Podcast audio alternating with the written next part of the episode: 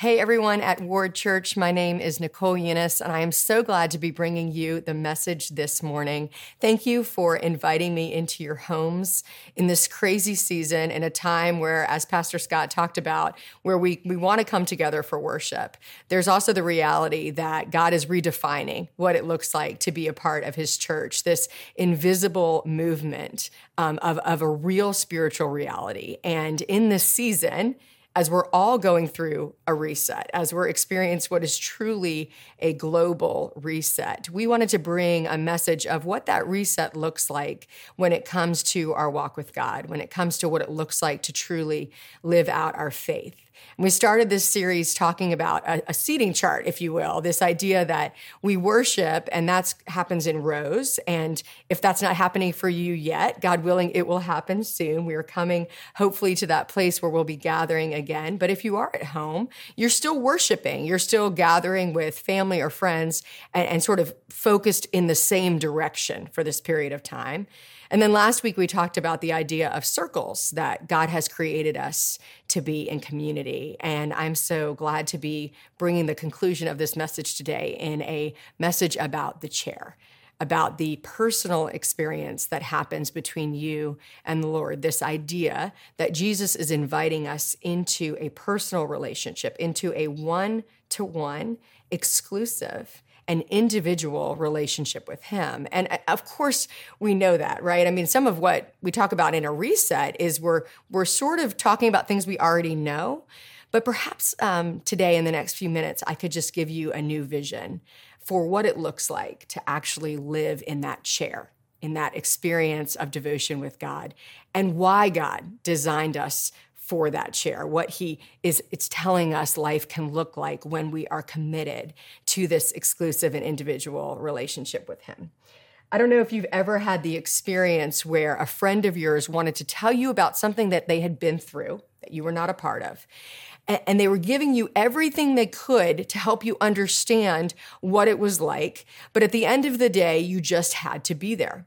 I recently had a friend who traveled to Disney World, and unlike what I usually hear about Disney World, going with your kids and going to experience uh, life with your kids through this magical place called Disney World, my friend actually traveled with adults. Yes, there are a whole subculture of people out there who love Disney World for all that it is, not just for kids, but for kids of all ages. And my friend went to Disney World just with adults. And when he came home and was telling me about the experience, he was like, There's a new ride. It's the Star Wars ride and he's w- walking me through. Now, don't get me wrong. I like Star Wars as much as the next person. I mean, I'm not obsessed with Star Wars, but I get it. Like I'm in. And he's he's walking me through the experience of what this ride was like. He didn't even want to call it a ride because it was more than a ride. And then he had pulled up on YouTube like the the version of how I could pretend I was in the ride on YouTube. And I'm telling you, it just it wasn't coming across. I just couldn't get it.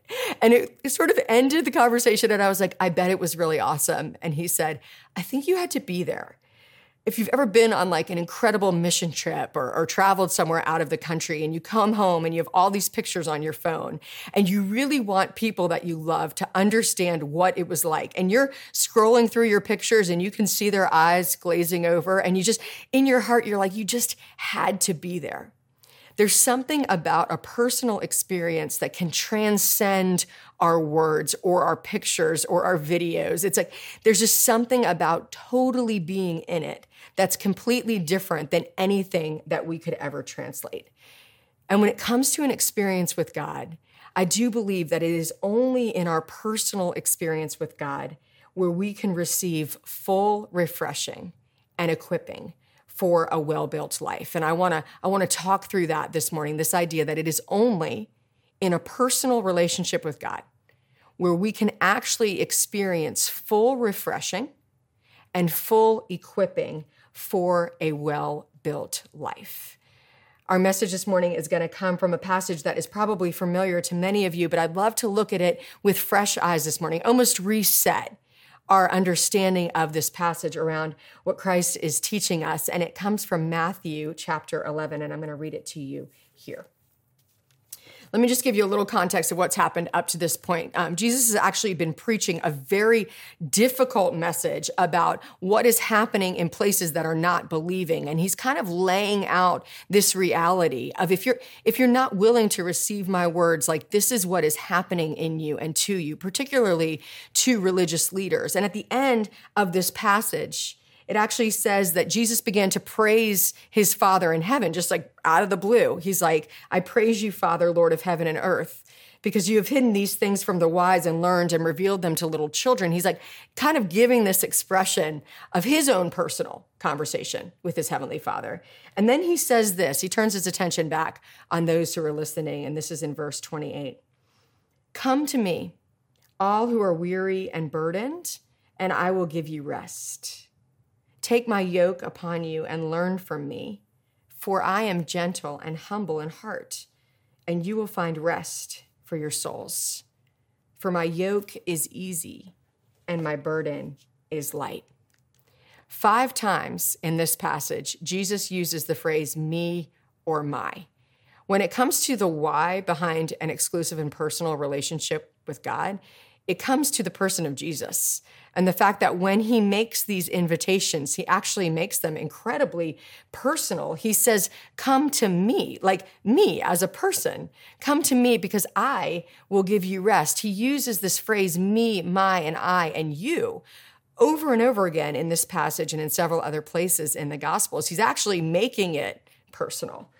He wants to make this relationship exclusive. And I like to use the word exclusive almost to just prick your ears a little bit about, like, wait, what? What does the word exclusive mean? Number one, it means excluding and not admitting other things. And number two, it means restricted or limited to the person. When Jesus uses personal pronouns for himself and for you, he's inviting you in to an exclusive relationship. The relationship becomes just between us. It's just between us and God. It's in that chair and in that experience where we actually are able to experience the fullness of who God is. It's Jesus himself who said that that would be the way it was. In the person of Jesus Christ, we experience this paradox of a majestic and universal God this God who created the heavens and the earth, who makes the sun rise upon us, who makes the rain fall down on us. And we also experience the gentle and personal nature of our triune God, our God the Father, God the Son, and God the Spirit. So, what is Jesus saying in this passage? If we could slow it down and think about it, the first is right at the beginning when Jesus creates an invitation and he says, Come to me. It's personal, but he does give a prerequisite for who can come to him, who should come to him, who would come to him. And this is what he says Come to me, all who are weary. Isn't it incredible that the only prerequisite for coming to Jesus is your anxious, heavy, weary life? The only prerequisite for showing up in front of the God of the heavens and earth is your anxious, weary, confused, burdened, not put together self. Psalm 145 14 says this The Lord helps the fallen and lifts those bent beneath their load. There is something about the personal and exclusive nature of an experience of God that does something important, something essential inside of our souls. There's something about coming honestly with our heavy, weary, anxious, confused lives. That is the only prerequisite for experiencing the rest of Jesus Christ. Jesus says, Come to me, all who are heavy and weary, and I will give you rest. Isn't it refreshing to know that the first thing that Jesus wants to offer us is rest for our souls before he offers us equipping? Before he offers us purpose, before he tells us to go and do, he tells us to actually sit and be. Sitting and being comes before going and doing.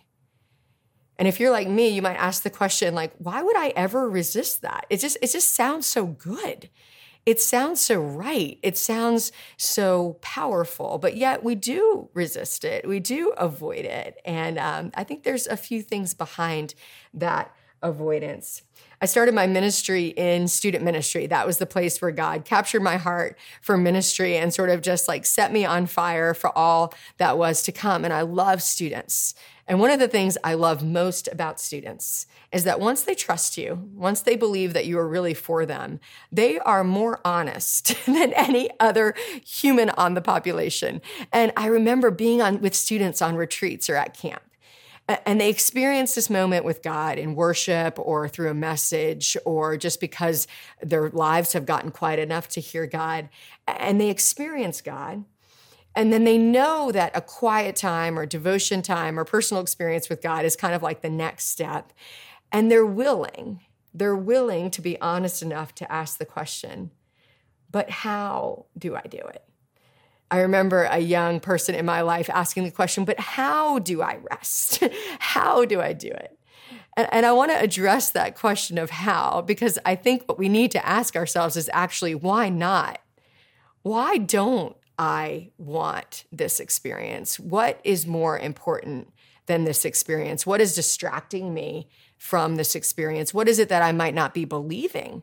About myself or about God that could be keeping me from staying in that chair, from actually coming to meet with God, to be with Him in a daily and abiding and personal relationship with God.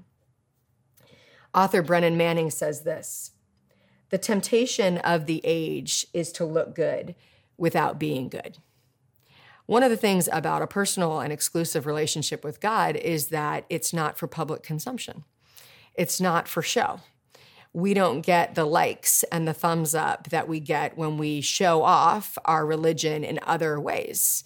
We don't get the affirmation of other people or the approval of any authority that we might like. We don't get the ability to just kind of feel good about the things that we're doing.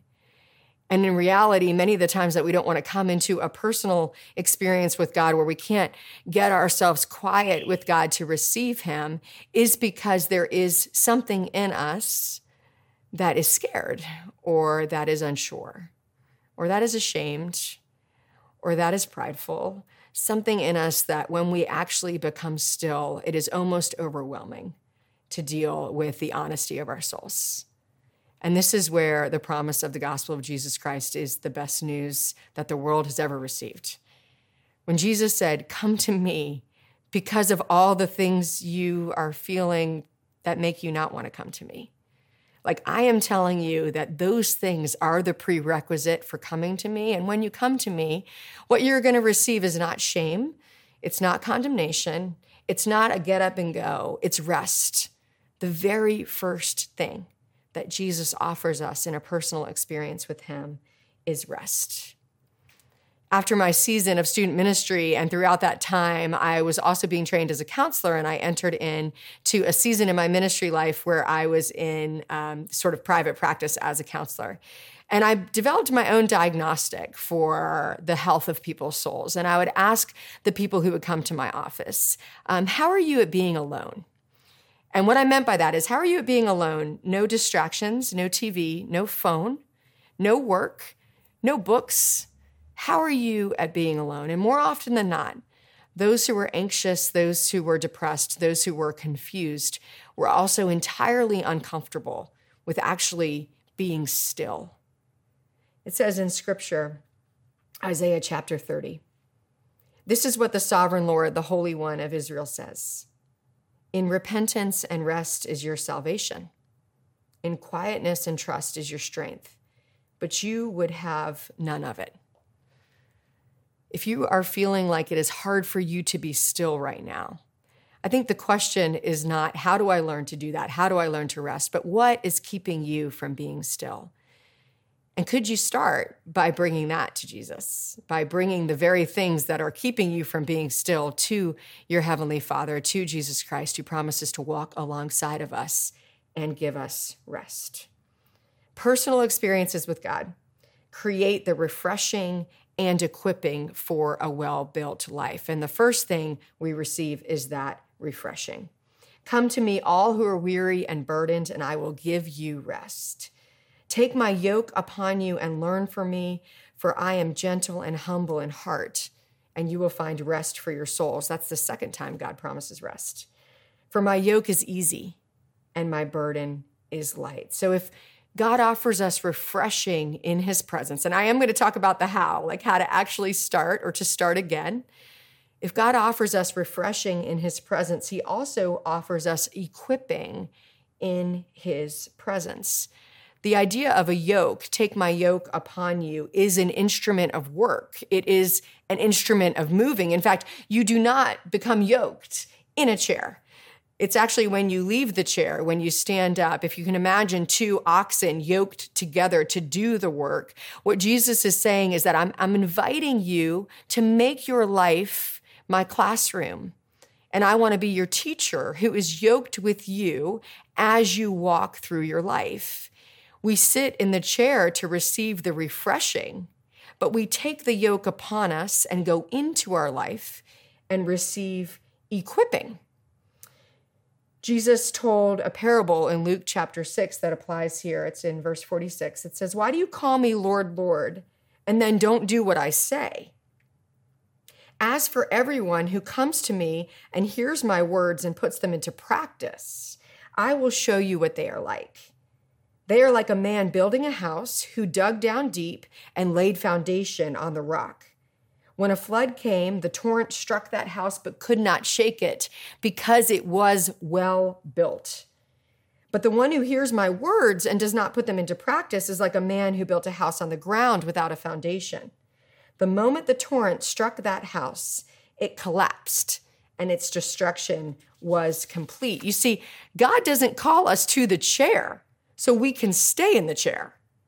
God calls us to the chair so that we can experience rest for what was the prerequisite our anxious and weary souls, so that we can take his yoke upon us, so that we can learn from him in the classroom that he calls our life. When we're talking about the chair, we're not just talking about the chair. We're talking about the chair and every step you take out of that chair in every day of your life. Because what Jesus said was, Come to me with your burdens. In that place, you will take my yoke upon you. From that place, we will go out and practice. In January, we are going to start a series on Bible study from my latest book called Help My, Bob, My Bible is Alive. We're going to talk about what it looks like to actually hear the Word of God and have foundational knowledge for a well built life. How do I do that? How can I practice knowing God's Word in a way that allows me to take it out into my life, that fully equips me? So, if, if this is a place where you want to grow, I, I'm so excited for what that's going to mean for us in January as we travel through that as a church. But for now, let me give you a picture of what that looks like. When Jesus said that those who build their foundation upon the word, those who, who build their foundation upon my life is like a well built life, like a, like a strong foundation. It reminds me of our very first home that my husband and I bought. It was a, a house that was built in the 50s. And we were young. And obviously, when you buy your first house, you know, just this like incredible marker in your adult life if you have the opportunity to do so because you you feel that sense of like this is the biggest financial decision we've ever made and when you sit down to sign all of those papers you really are like i guess we're grown-ups now you know? And so we were feeling all of that and feeling some of the insecurity of that and we were buying an older home. And so there was a lot of systems and a lot of things that we felt like could have gone wrong. And uh, my husband's father came down to visit. And i remember he said specifically those are good beams. And he was talking about he had gone up down into the crawl space up into the attic. And he was like those are good beams. This is a well-built house and, the reality is, it was a house. It was a house that was old, and so there were things about it on the exterior that were maybe shabby, maybe needed an upgrade or an upfit. But the house had good beams. The house was well built, and the confidence that he had, because we were choosing a well built house, meant that the things on the outside that weren't quite what we wanted them to be weren't nearly as important. And in God's design, a shabby exterior can conceal a powerful strength. And a shiny outside can also cover a very fragile inside.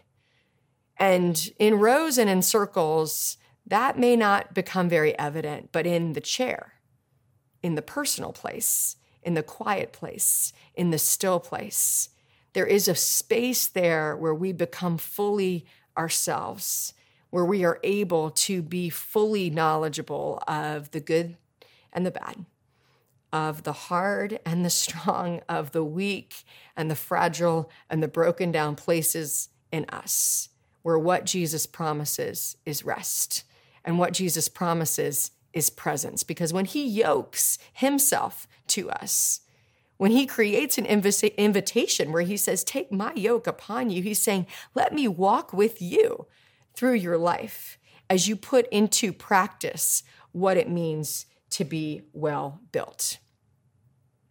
As we return to that passage, there's another point here that is so uh, beautiful for our knowledge today, and that is this that Jesus, in addition to giving us a prerequisite for who we need to be to come to Him, He also gives conditions for why we should trust Him.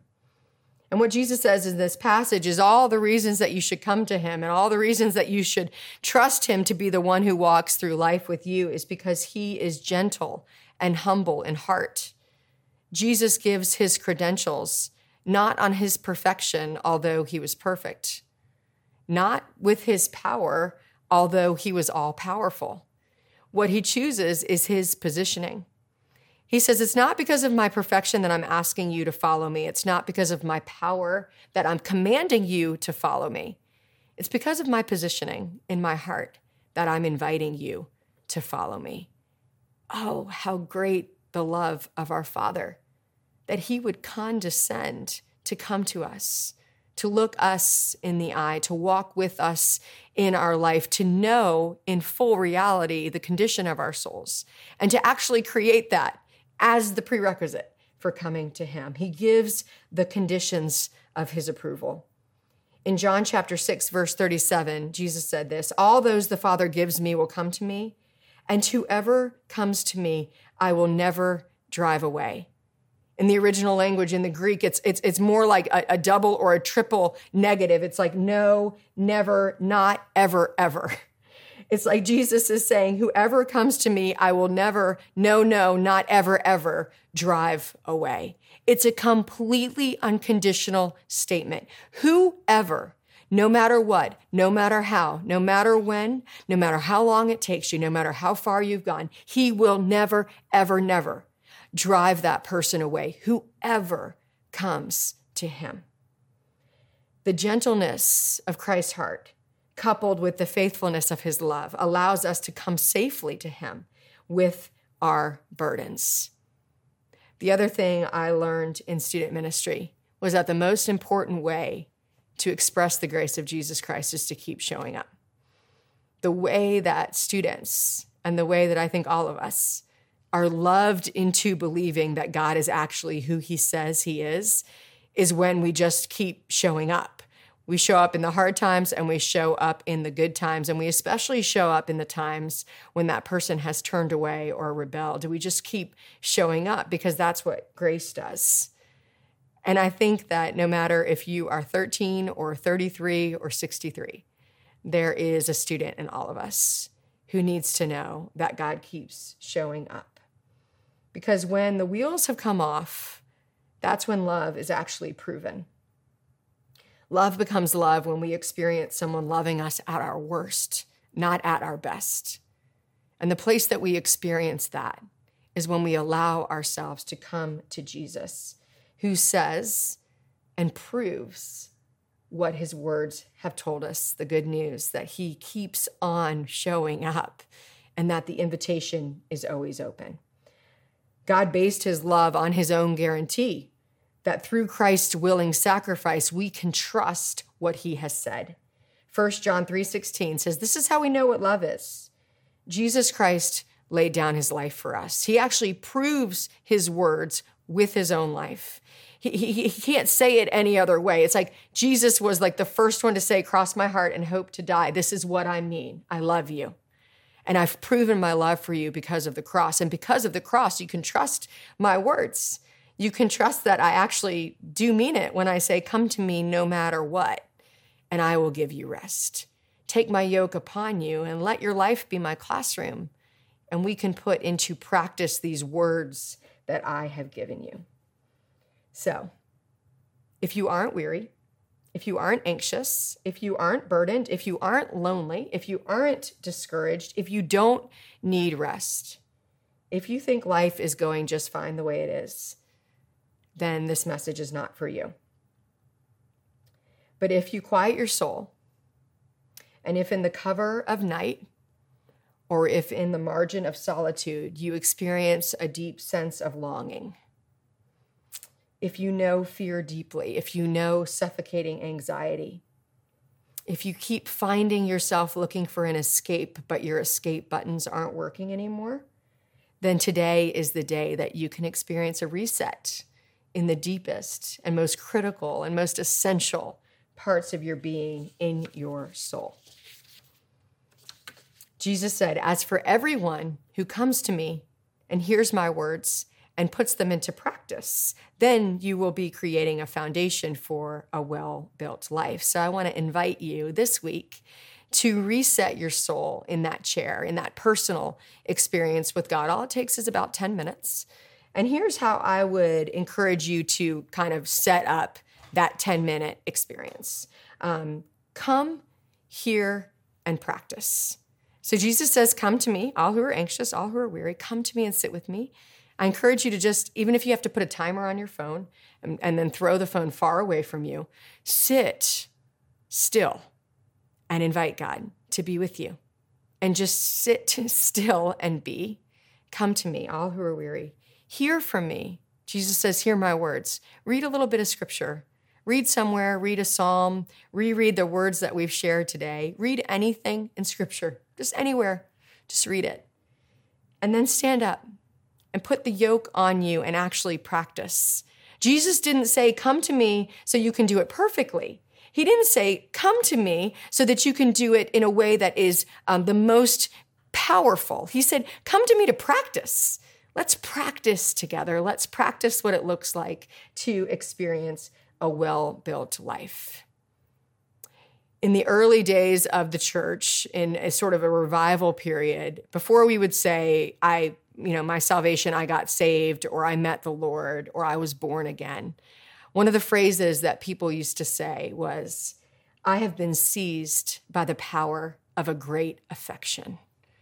My hope and my heart for you this week is that you might experience the power of a great affection for you, to you, and that you might be seized again or seized for the first time with that great and lavish love that the Father has for you right there in a personal experience in the chair.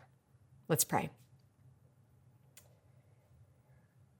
Jesus, you say, Come to me, all who are weary and burdened, and I will give you rest. And God, just even in the stillness of this moment, in our homes, or as we're driving or working or receiving this word, would you help us to, to still our bodies and our minds for a moment, to receive this beautiful truth that you are this perfect and powerful God, but you actually position yourself with us as gentle and humble in heart. And that you invite us in our weariness, in our anxiousness, in our restlessness, in our pride, in the ways that we think we have it together and in the ways that we know that we don't. You invite us to come to you, to be with you, to hear from you, and then to put your words into practice. May it be so for us this week. And may we continue to stretch toward that well built life all throughout the days you give us. In Jesus' name we pray. Amen. Amen. Thanks, everyone.